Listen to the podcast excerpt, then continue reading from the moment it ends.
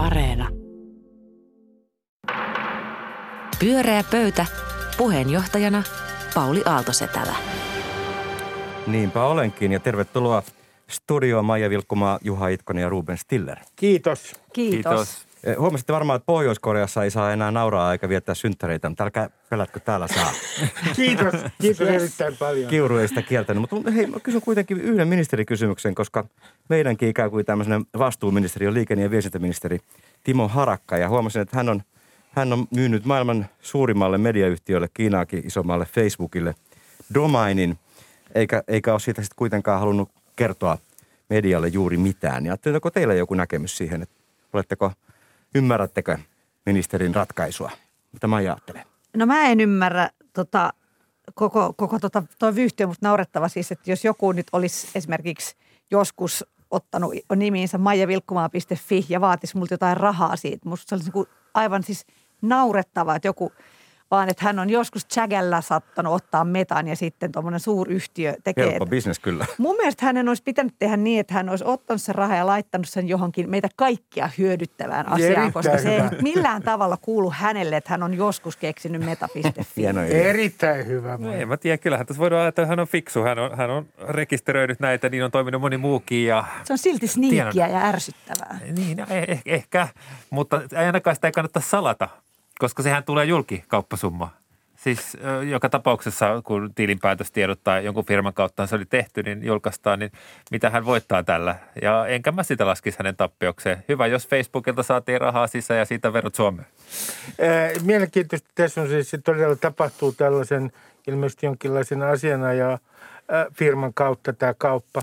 Mielenkiintoista on se, että Timo Harakka toimittajana ja silloin kun Sipilä oli pääministerinä, niin peräänkuuluttiin niin toimittajana kuin sitten eduskunnassa poliitikkona läpinäkyvyyttä. Nyt kun häneltä kysytään tätä kauppasummaa, niin hän sanoo, että se on salaisuus, että hän ei voi kertoa sitä. Miksi hän ei voi kertoa sitä? No sen takia, koska kun se kauppasumma tulee numeroina julkisuuteen, se näyttää niin huonolta. Mikä pelastaa Timo Harakan tässä tilanteessa? Omikron. Huomio kiinnittyy siihen, ei tällaisiin kauppoihin. Mutta Pyöreä pöytä oli tarkkana ja- sai sekä puolesta että vasta-argumentteja aikaiseksi. Ihan hienosti. Maija, mikä on meidän seuraava teema? Joo, tänään on tullut ihana vauvauutinen Krista Kiuru. Onnea, onnea. Onnea. onnea. On raskaana.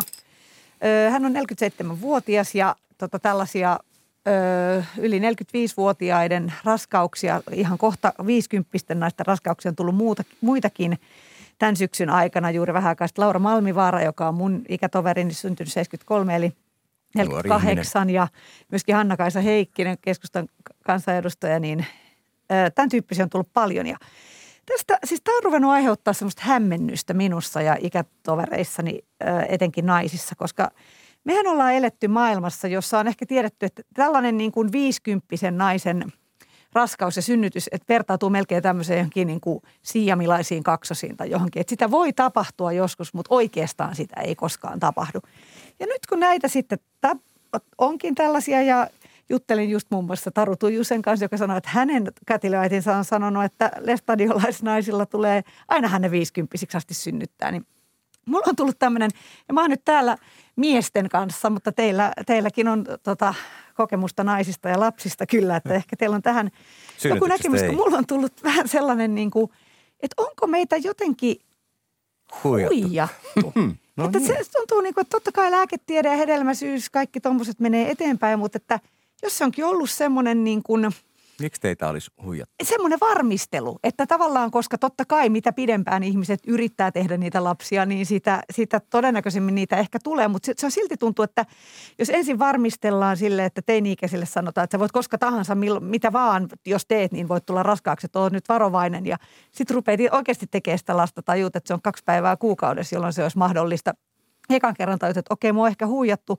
Ja nyt tässä on niin, ikään kuin niin kuin – ja siis mä oon itse tosi onnellinen siitä, milloin mä oon tehnyt mun lapset, mutta mä en ole onnellinen siitä huolesta, jonka se on aiheuttanut mulle. Ja mä luulen, että kaikki naiset tunnistaa tänne, että 28-vuotiaan rupeaa jo pelkää, että kohta se ikkuna sulkeutuu, kun koko ajan joku sanoo, että se sulkeutuu, se sulkeutuu, että te olkaa nyt huolissanne, koska se sulkeutuu ihan kohta. Ja sitten yhtäkkiä, että herra Jumala, sehän sulkeutuu todella monilla vasta viisikymppisenä, kun mä oon luullut koko ajan, että se sulkeutuu 35-vuotiaana. Niin 29,7 on Niin. ensisynnyttäjien keski-ikä, mä katsoin Se, tilastokeskuksen sehän on jonkun verran noussut. Kyllä tässä jotain muutosta on musta ollut, se tuntuu todelliselta. Tässä on ollut niin, niin monta noita uutisia. Ja, Niinpä. ja et, et, et kyllä sitä varmasti, varmaankin tapahtuu enemmän. Vai onko se sitten vaan, että se tulee meille näkyväksi? Mä Niin, onko se julkisuusharha. Niin, onko, onko se harha? Mä, mä, mu- mun täytyy sanoa näin, että mulle tuli ensimmäiseksi, onnittelen äh, Kiurua äh, perheenlisäyksestä, tulevasta perheenlisäyksestä. Äh, ja mulle tuli heti mieleen jostain syystä Antti Rinteen ehdotus synnytystalkoista. Demarit todella ottavat tämän vakavasti, tämä Antti Rinteen ehdotuksen. Ainakin tämä oli- hallitus tuottaa hyvin lapsia. Tässähän on se, että tä- Johtaa tä- tämähän on valoisa tämä uutinen. Tä- Uutisena tässä oli sellainen ihana puoli. Tämähän on niin kuin joulun ihme ja hän on yrittänyt lasta kauan. Jotain hyvää kaiken tämän pimeyden keskellä. Just näin. Eh, Että silloin ihan, jo- jotenkin musta tuntuu, että tämä uutinen tänään kun se tuli, niin että sillä on tietynlainen symbolinen merkitys joulun kynnyksellä. Kyllä. Mä oon samaa mieltä. Musta oli aivan ihana uutinen, mutta mä huomaan myös semmoisen erikoisen asian, mitä mä en ole tajunnutkaan. Tai siis sen takia mä niin kuin kysynkin täällä, että, että just, että onko meille valehdeltu ja jos, niin mitä kaikkea se tarkoittaa? Koska mä ainakin tietyssä mielessä myös voimauduin. Mä en itse, mun mielestäni mun lapsiluku on täynnä, mä lähinnä toivon kissaa enää. Mulla on kaksi, kaksi ihanaa teini-ikäistä tytärtä. Miksi ihmeessä kissa? No ne on niin söpöjä ja ne tassuttelee okay. Ihanasti. Ja, mutta, Siitä ei voi kistellä. mutta silti se voimauttaa mua. Ja sitten mä hämmästyin tätä reaktiotani, että se voimauttaa mua. Että minunkin ikäiset pystyvät vielä lisääntymään. Sen, sen takia mä mietin, että kuinka paljon nämä tällaiset tavallaan biologiset asiat niin kuin vaikuttavat toisiinsa. Ja sitten samaan aikaan mua rupeaa niin kuin ärsyttää se, että miksi mulle on sitten väitetty No ymmärrän, toisin. joo. Et eikö musta Niin. tavallaan, eikö joku viranomainen tai terveysviranomainen usko, että mä oikeasti pystyn tekemään. Mä vähän niin kuin silleen, että sanotaan lapselle, että, että, tota noin, että jos et sä tuu, sanottaisiin lapselle vaikka, että jos sit kun tulee pimeätä, niin sitten yhtäkkiä tulee hirvittävän vaarallista, jotta se tavallaan tulisi sieltä kotiin. Mutta Se se, jän- jännä. synnytysikä kyllä tilastojen valossa, niin se on kyllä tosi harvinainen tämä Kiurun tapaus. Nimittäin mä katsoin lukuja, niin, niin Suomessa ö, syntyi 46 463 lasta viime vuonna. Yli 44-vuotiaille syntyi 147 lasta, niin sehän on noin kolme promillea. Se on harvinaista, että, että on ikäinen ää, Hmm. ensisynnyttäjä. Mutta onko se harvinaista siksi, että se on biologisesti on niin ohjattu. vaikeaa vai onko se sen takia, että kukaan ei edes yritä sitä? No kyllä se ymmärtääkseni on vaik- vaikeneet. Se ei ole kai poistunut se, se, se väite. Et se, tietenkin voi olla salaliitto kaikkien lääkäreiden takana, mutta epäilen sitä. Et, et, aivan varmasti va, se vaikeinen, mutta se, että onko se niin mahdotonta, kun meille on annettu ymmärtää, niin Just ilmeisesti ehkä ei. Ja, ja mä ymmärrän tuon, toi, tietenkään tuo niin valehtelun kokemus ei, ei mulle voi olla samalla tavalla henkilökohtainen miehenä, mutta tota, jotenkin mä silti uskon siihen ja tunnistan jotain mielestäni. Me, me on tota, vaimoni kanssa, meillä on, meillä on niin kuin neljä lasta ja ö, aika isoilla ikäeroilla. Ja silloin vähän noin kolmekymppisenä saatiin ensimmäinen. Silloin oltiin selvästi se niin kuin, ei herätetty mitään ihmetystä. Mutta sitten ö, vaimo oli 40, mä 42, kun saatiin noin noi kaksoset. Eihän me nyt mitenkään vanhoja oltu, mutta mutta tietyllä tavalla se katse siinä neuvolajärjestelmässä ja siinä oli kyllä mun mielestä sellainen, että okei, te olette nyt noita niin kuin, te olette niin kuin tota vanhaa jengiä. Ruben, onko sulla nyt Et- tähän et- joku jykevä näkemys? Ei, Kyllä siihen mulla- 40 on vedetty Mu- musta joku mulla, raja. mulla, On, on, mulla on poliittinen ulottuvuus. Poliittinen ulottuvuus. Anna tulla. Nimittäin nythän meidän pitää joka tapauksessa äh, miettiä sitä, kuka tulee kiurun paikalle. Ja minun ehdotukseni on, ja äh, vetäkää nyt syvää henkeä, hyvät kuuntelijat. Se on Bile Ilmari. Se on Ilmari Nurminen, äh, joka, jo, jo, mä olen ajatellut, että miten Ilmari Nurmisen sosiaalidemokratia voi määritellä. Sen voi ehkä määritellä sillä tavalla, että pandemian aikana kaikille kansalaisilla on oikeus omaan karaoke-laitteisensa omaan kotiinsa, jos ei pääse bilettämään. On kiinnostavaa nähdä, mitä tässä tapahtuu. Tänään Iltalehdessä yksi ehdokas Kiurun paikalle on Antti Lindman, Ja hänhän olisi loistava, vai mitä Sanna Marin? Hän on kilpailut sinun kanssasi. Viholliset kannattaa aina pitää lähellä ensinnäkin. Ja sitä paitsi se äh, äh, virka on niin vaikea, että se on todella vaikea paikka. Niin Antti Lindman olisi aivan loistava äh, kandidaatti, vai mitä Sanna Marin? Tämähän on tuottavi hallitus, että onhan sekin mahdollista, että Marin tulee raskaaksi. Hän on sanonut julkisestikin, että toivoo toista lasta. Niin. Ja silloinhan hallitus hajoaa.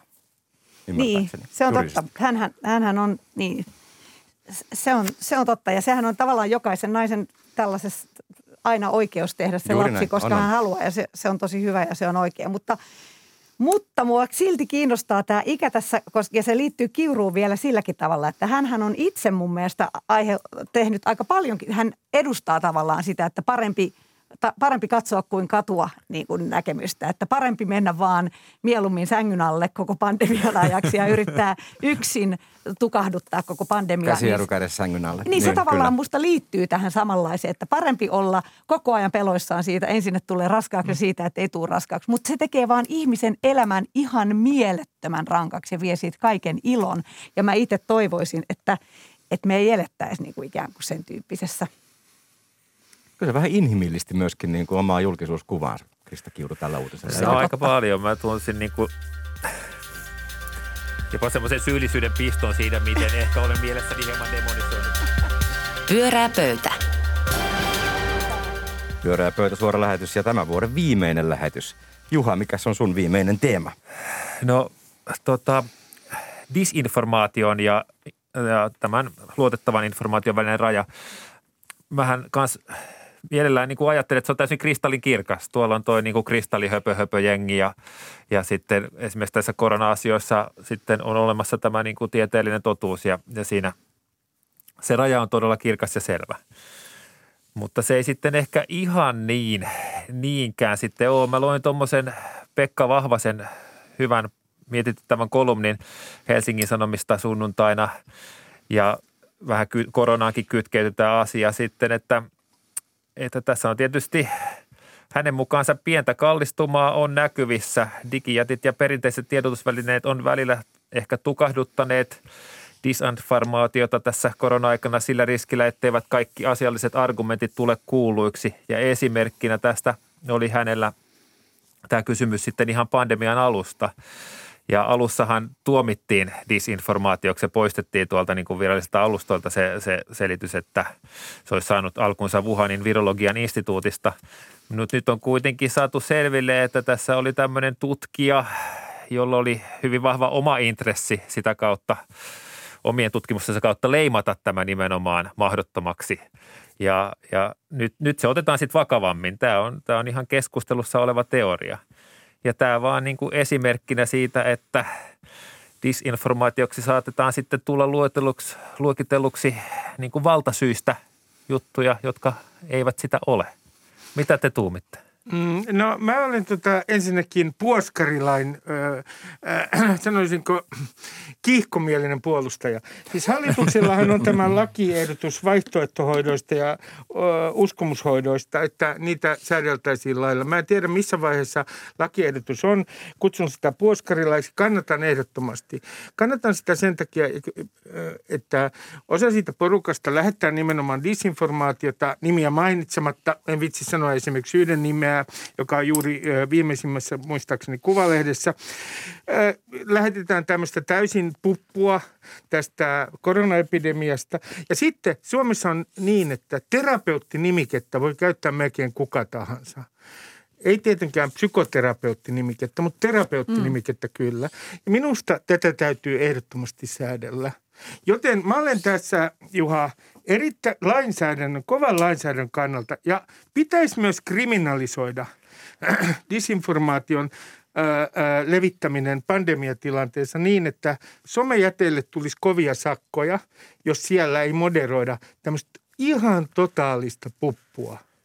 Mutta miten me määritellään se disinformaatio? Mm. Nyt mä haastan tässä sitä, koska jos, jos mä laitan nyt tämmöisen koronaskeptikon hatun päähän, niin katso noita uutisia siltä näkökulmasta, niin mitä muuta kuin disinformaatiota on sellainen otsikko, että Norjassa kohta 300 000 tartuntaa päivässä.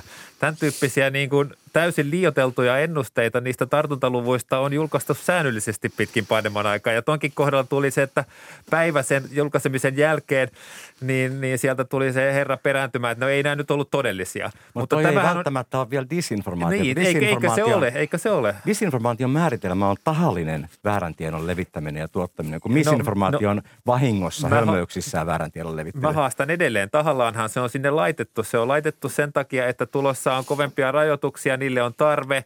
Kriisitietoisuus täytyy herättää, että missä se itse asiassa menee se raja. Mutta onko sinusta sitten niin kuin Krista Kiurun tiedotteet ollut myöskin disinformaatio? Kun sanotaan, että teho ei mahdu enää yhtään ihmistä tai olemme veitsen terällä. On. Olemme taas on. veitsen terällä. No, ja siis, on. Siis, Mun mielestä disinformaatiota on. se. On. Niin. Ja, ja se on ollut siis, mutta se on tietenkin erilaista disinformaatiota kuin sellainen, että syövästä parantuu niin kuin vaikka hopeavedellä. Niin. Koska se ei perustu mihinkään.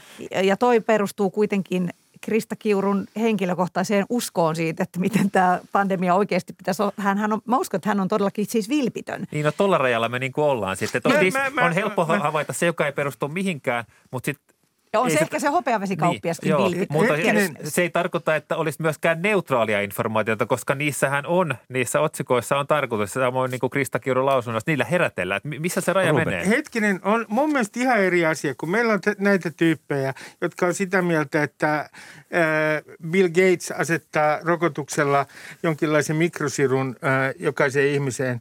Ja sitten jos mä sanon niille, että no, että todista äh, se – niin he sanovat näin, että no todista itse, kaiva sen nyt se mikrosiru sieltä esiin. Näiden ihmisten kanssa on usein aika mahdoton keskustella ensinnäkin. Ja mitä tulee kiuruun ja näihin skenaarioihin, jotka voi olla vääriä, niin mä vaan sanon, että tämmöisessä pandemiatilanteessa on erilaisia skenaarioita. Ja on, on aivan mun mielestä ihan eri asia, kun me puhutaan kiurusta ja sitten me puhutaan näistä tyypeistä, joilla on foliohattu päässä.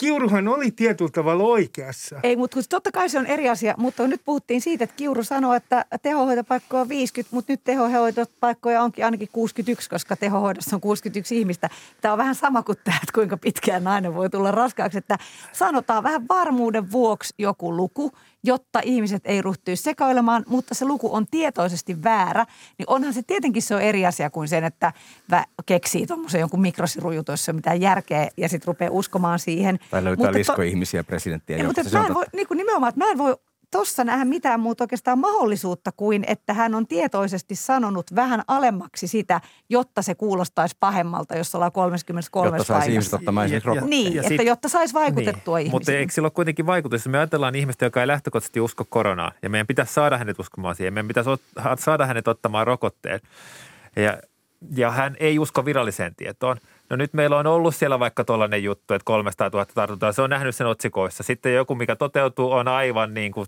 toiselta planeetalta. Niin silloinhan hän sanoo, että minulle syötettiin virallisilta taholta disinformaatiota Luuletko, että joku oikeasti jätti ottamatta rokotteen sen Norjan ennusteen tähden? En mä nyt vedä ihan niin, kuin niin suoria tuohon yhteen, mutta että mä vaan yritän katsoa tätä tilannetta niin kuin sieltä toisesta näkökulmasta. Musta tuntuu, että se... Mä, mä, mä, mä, mä, olen, mä olen tämmöisessä pandemiatilanteessa. Mulla, mulla on, niin kuin huomasitte jo aikaisemmin, kova linjata sen takia, että mä näen erittäin vaarallisena sen, semmoisen kehityksen myös, missä me ajatellaan niin kuin näin, että kaikkea pitää epäillä niin paljon, että me ei voida uskoa enää mihinkään tietoon, joka taas Totta. levittää salaliittoteorioita.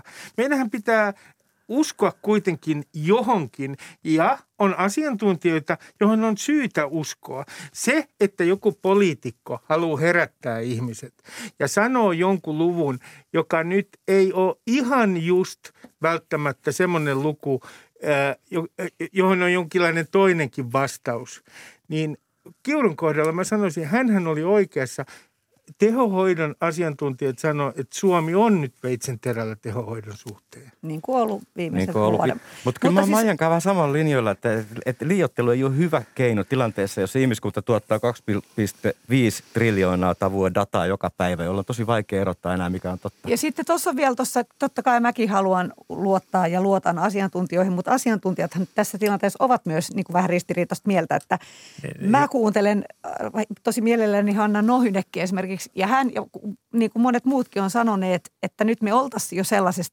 tilanteessa, mistä on puhuttu ihan pandemia alusta lähtien. Se on totta. Eli että, bussin alta huutanut ihan oikeita asioita. että on valtava siis määrä, siis tulee virus, joka läpäisee kaiken, mutta joka ei ole hirvittävän tota, paha Ja ainakaan kun, kun seuraa koronauutisia eri tiedotusvälineistä, vaikka myös ulkomaista, niin hyvin nopeastihan huomaa, mitä linjaa ne vetää. Mm. Ne, on, niin kuin ne Se valitsee kaikki asiantuntijat ja kaikki otsikot menee niiden lehden mukaisen linjan, äh, linjan kautta. Niin, niin tota se, se heittää tämän kyllä, että asiantuntijoillakin kyllä on erilaisia painotuksia. Et Me no- ollaan varmaan aika kaukana sitten siitä todellisesta disinformaatiosta nyt. Kyllä mä Mut sanoisin, mä, että mä, mä haen silti sitä, että mikä sitten on se Et No, se mä on- olisin se on esimerkiksi pätevä disinformaatio on Venäjän, Venäjän tämä koko Sputnik-viestintä, joka osuu omaan nilkkaan, että, että oma kansakaan ei ota, ota piikkiä. Sen mm. tähden, että haluttiin omaa niin kuin, rokotteen niin kuin myyntiä kasvattaa haukkumalla länsimaisia rokotteita. Se meni väärään kohteeseen se disinformaatio. Ja omaan tuotti negatiivisia näin. seurauksia. Niin. Mu- mutta mu- mun pointti on äh, tässä äh, ilman muuta se, että, että se on, totta kai siellä on useita erilaisia, erilaisia näkemyksiä tutkijoidenkin joukossa. Mutta ongelma tässä tilanteessa, missä me ollaan tänään keskiviikkona, on se, että mitä tarkoittaa varovaisuusperiaatteen toteuttaminen tässä tilanteessa. Ja jotkut tulkitsee varovaisuusperiaatetta tiukemmin, toisin sanoen, että pitää ennakoida pahin mahdollinen skenaario, ja toiset taas ovat sitä mieltä, että se menee liian pitkälle. Pyörää pöytä. Pyörää pöytä suora lähetys, lähetyksessä Maija Vilkkumaa, Juha Itkonen ja Ruben Stiller, joka saa tämän vuoden viimeisen teeman esitellä Ai, kaikille kuulijoille. Ole kiitos. hyvä. Ja minullahan on taas hyviä jouluutisia, niin kuin Rubenin. Ruben on sellainen joulupukki, että täältä aina löytyy sellainen oikein positiivinen aihe. Puhutaan tietenkin koronarajoituksista. No Mun niin. yksinkertainen kysymys teille kuuluu, että mitä mieltä olette nyt näistä koronarajoituksista ja mihin tässä kaikessa suhtaudutte skeptisesti? No, niin, näistä uusimmista siis viime yönä kerrotuista. Kyllä. Niin, no joo, mun vuosi on, on päättynyt koronatunnelmissa niin kuin hyvinkin totaalisesti, että mä olen itse asiassa juuri, juuri sairastunut koronan, perheeni myös lieväoireisia viisi tapausta ja, ja tota, tuplaroketut kyllä sairasti ja siis kotikaranteenieristys on päättynyt. Olen miettinyt näitä asioita ja samaan aikaan tunnelma valtakunnassa synkistynyt ja asian vallannut ajatukset. Näistä rajoituksista, mitä mä nyt sitten sanoisin. Oliko se hätäjarru sinun mielestä, että käytetään? No siis kyllähän tämä semmoinen väsymys, epätoivo, jonkunlainen sellainen tunne.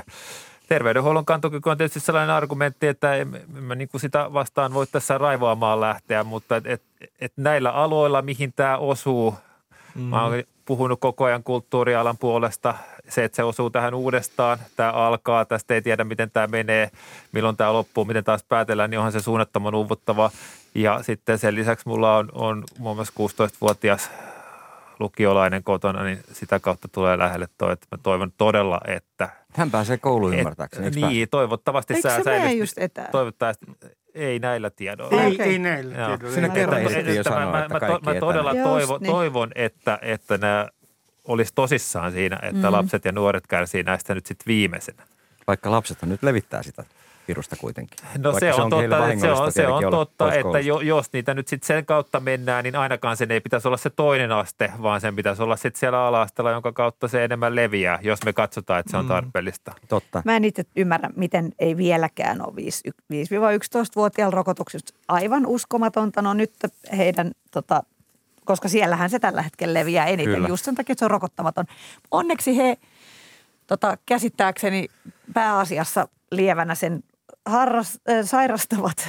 Ja tota, mä oon täsmälleen samaa mieltä siinä mielessä kuin Juha siitä, että niin kau, aina kun puhutaan terveydenhuollon kantokyvystä, totta kai siitä pitää pitää. Ja nyt se on, niin kuin natisee, mutta tota, nimenomaan, että kun niitä vaikka on kuitenkin 61 ja siitä lähtien kun 30 on ollut täynnä, niin ollaan niin kuin oltu ihan silleen kuin haavanlehdet, niin olen loukkaantunut tästä misinformaatiosta, että on sanottu väärää määrää siitä, siitä, että milloin se oikeasti on täynnä. Ja sitten toinen on se, että kyllä mua harmittaa se, että, että se on nimenomaan se Kiurun linja tuntunut koko ajan olevan se tukahduttamislinja, mikä ei ole Suomen virallinen linja. eikä strategia.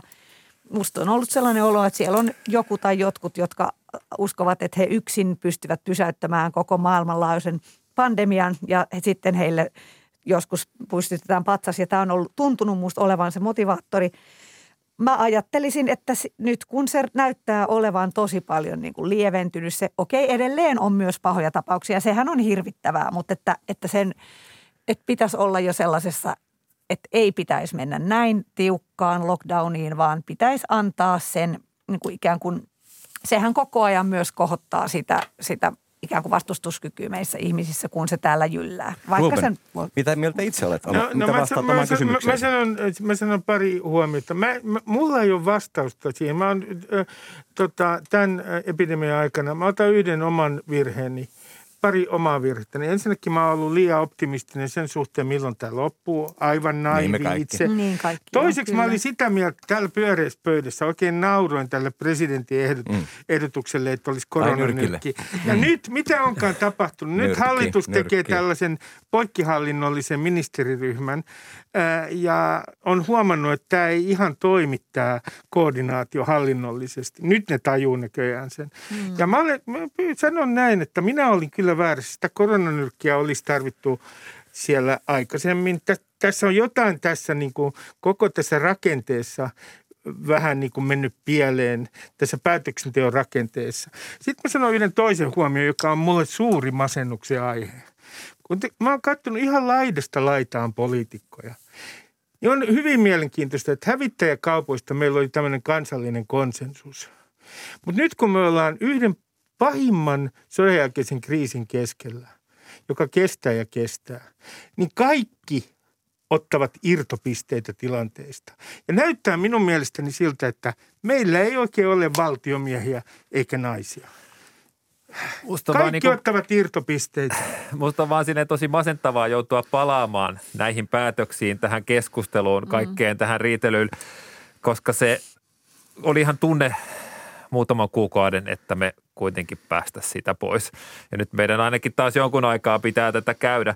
Ja kun eihän me päästä näistä yksimielisyyksistä. Tässä niin kuin, mm. että mitä tässä mm. tavoitellaan, mikä on se turvallisuuden tunne, mitä me halutaan, miten me ymmärretään se turvallisuus, mitkä on ne niin kuin uhraukset, mitä me sitten tehdään, kun me tehdään mm. nämä rajoitukset. Ja kun ne ei kohdistu tasapuolisesti. Ne ei kohdistu tasapuolisesti, niin niin se, se on vaan hiton Ei se käsijarru koskee vaan niin kuin tapahtumaa ja ravintola-alaa esimerkiksi. Niin, koska... se voi olla sit, johtuen siitä, että itse olen tapahtuma-alalla, niin, ja se voi olla myös luonnekysymys. Kun mä oon itse ollut siellä keikoilla, niin mä en, mä en niin kuin koe sitä – mua niin kuin ärsyttää nykyään jo se paniikki, mitä mä näen joissain ihmisissä niin kuin somessa. Tietysti mä yritän aina ymmärtää sitä. Mä ymmärrän, että ihmiset on huolissaan ja kaikki. Eihän mä tiedä, niillä voi olla vaikka mitä kokemuksia sukulainen on ollut teholla tai mitä. Se on ihan kammottavaa. Mutta silti mä en voi sille mitään, että mulla on myös sellainen, että tämä maa on aina ihan mielepuolisen huolissaan mm. kaikesta. Tämä todella helposti huolissa. tulee semmoinen paniikki. Mä haluaisin, haluaisin nyt menee taas nyt, pieleen kaikki asiat. Kaikkialla nyt varmasti tähän omikron niin kuin, kyllähän tämä sotki pasmat. Sitä mä en sano, mutta kun nyt, nyt mä luin noita uutisia tuossa näin, niin hirveän usein tuli sellainen, se oli nostettu, että koskaan ei olla oltu yhtä, yhtä pahassa tilanteessa tämän pandemian aikana. Mutta että ei tämä voi olla totta. Ihmiskunta on kuitenkin keksinyt tämän rokotteen, no, joka näin. jyllää munkin suonissa sillä, että mä saan tämän taudin ja lievänä. Sillä ja, ja, tota, ja täällä on vedetty kuolemaan. oikeasti tämä, me on suojattu itsemme jo tällä iso osa ihmistä, ne jotka on ottaneet, on tällaisessa suojassa, niin, niin ei pitäisi mennä ihan tällaiseen kieppiin, koska silloinhan me pelataan taas niiden rokottamattomienkin pussiin yhä, että ja, viestitä, ja, että tämä ei toimi. Ja niin. sanon ihan lyhyesti tähän, että, että jotain tässä on mennyt ennakoinnissa pieleen. Tässä on kyllä ollut aikaa tehdä kaikkiin mahdollisia skenaarioita. Ja mä otan yhden esimerkin. Kuinka kauan koronapassiin meni, kuinka kauan meni pakkorokotuksiin, hoitajien pakkorokotuslainsäädäntöön, kuinka paljon – tässä on ollut aikaa varautua siihen, että joudutaan yhtäkkiä tekemään nopeasti kolmas rokotuskierros. Jotain on ennakoinnissa mennyt pieleen ja sitä ei selitä mun mielestä oikein se, mitä Marino esimerkiksi sanoi, että tämä on niin arvaamaton. No silloin, kun joku on arvaamaton, joku tämmöinen epidemia, silloin tehdään mahdollisimman paljon skenaarioita, jotka on konkreettisia, mitä tehdään mm. missäkin tilanteessa. Kyllä mäkin toivon, että, me oltaisiin oltu jotenkin erilaisessa tilanteessa, kun nyt me ollaan tuolla, että mennään pitämään ne samat palaverit periaatteessa, sellainen tunne mulle tuli. Mm. Ja, lä- lä- ja lähdetään niin kuin näyttelykin. ampumaan periaatteessa niillä samoilla niin kuin tykeillä, jotka niin kuin tappaa siitä vierestäkin kaikkea. Että siihen olisi toivonut jotain parempaa varautumista. Kyllä. Pyörää pöytä. Tämä oli hei tosiaan nyt sitten viimeinen pyöräpöytä tänä vuonna. Kiitos Maija Vilkkumaa, Juha Itkonen ja Ruben Stiller ja samalla kiitän myös Taru Tujusta, Hilkka Olkinuoraa, Anu Koivusta, Karina Hazardia, Mika Panssari ja Pekka Seppästä ja Olavi Uusivirtaa. Ja tuottajamme Inkeriä tietenkin myöskin. Me palaamme kyllä ääneen, haluatte tai ette heti tammikuussa, nyt en muista milloin, mutta jossain vaiheessa tammikuun jälkeen niin saavumme jälleen studioon kertomaan oman näkemyksemme maailmasta. Viettäkää rauhallinen joulu ja ottakaa, ottakaa rokote, mutta viettikää muutakin kuin koronaa.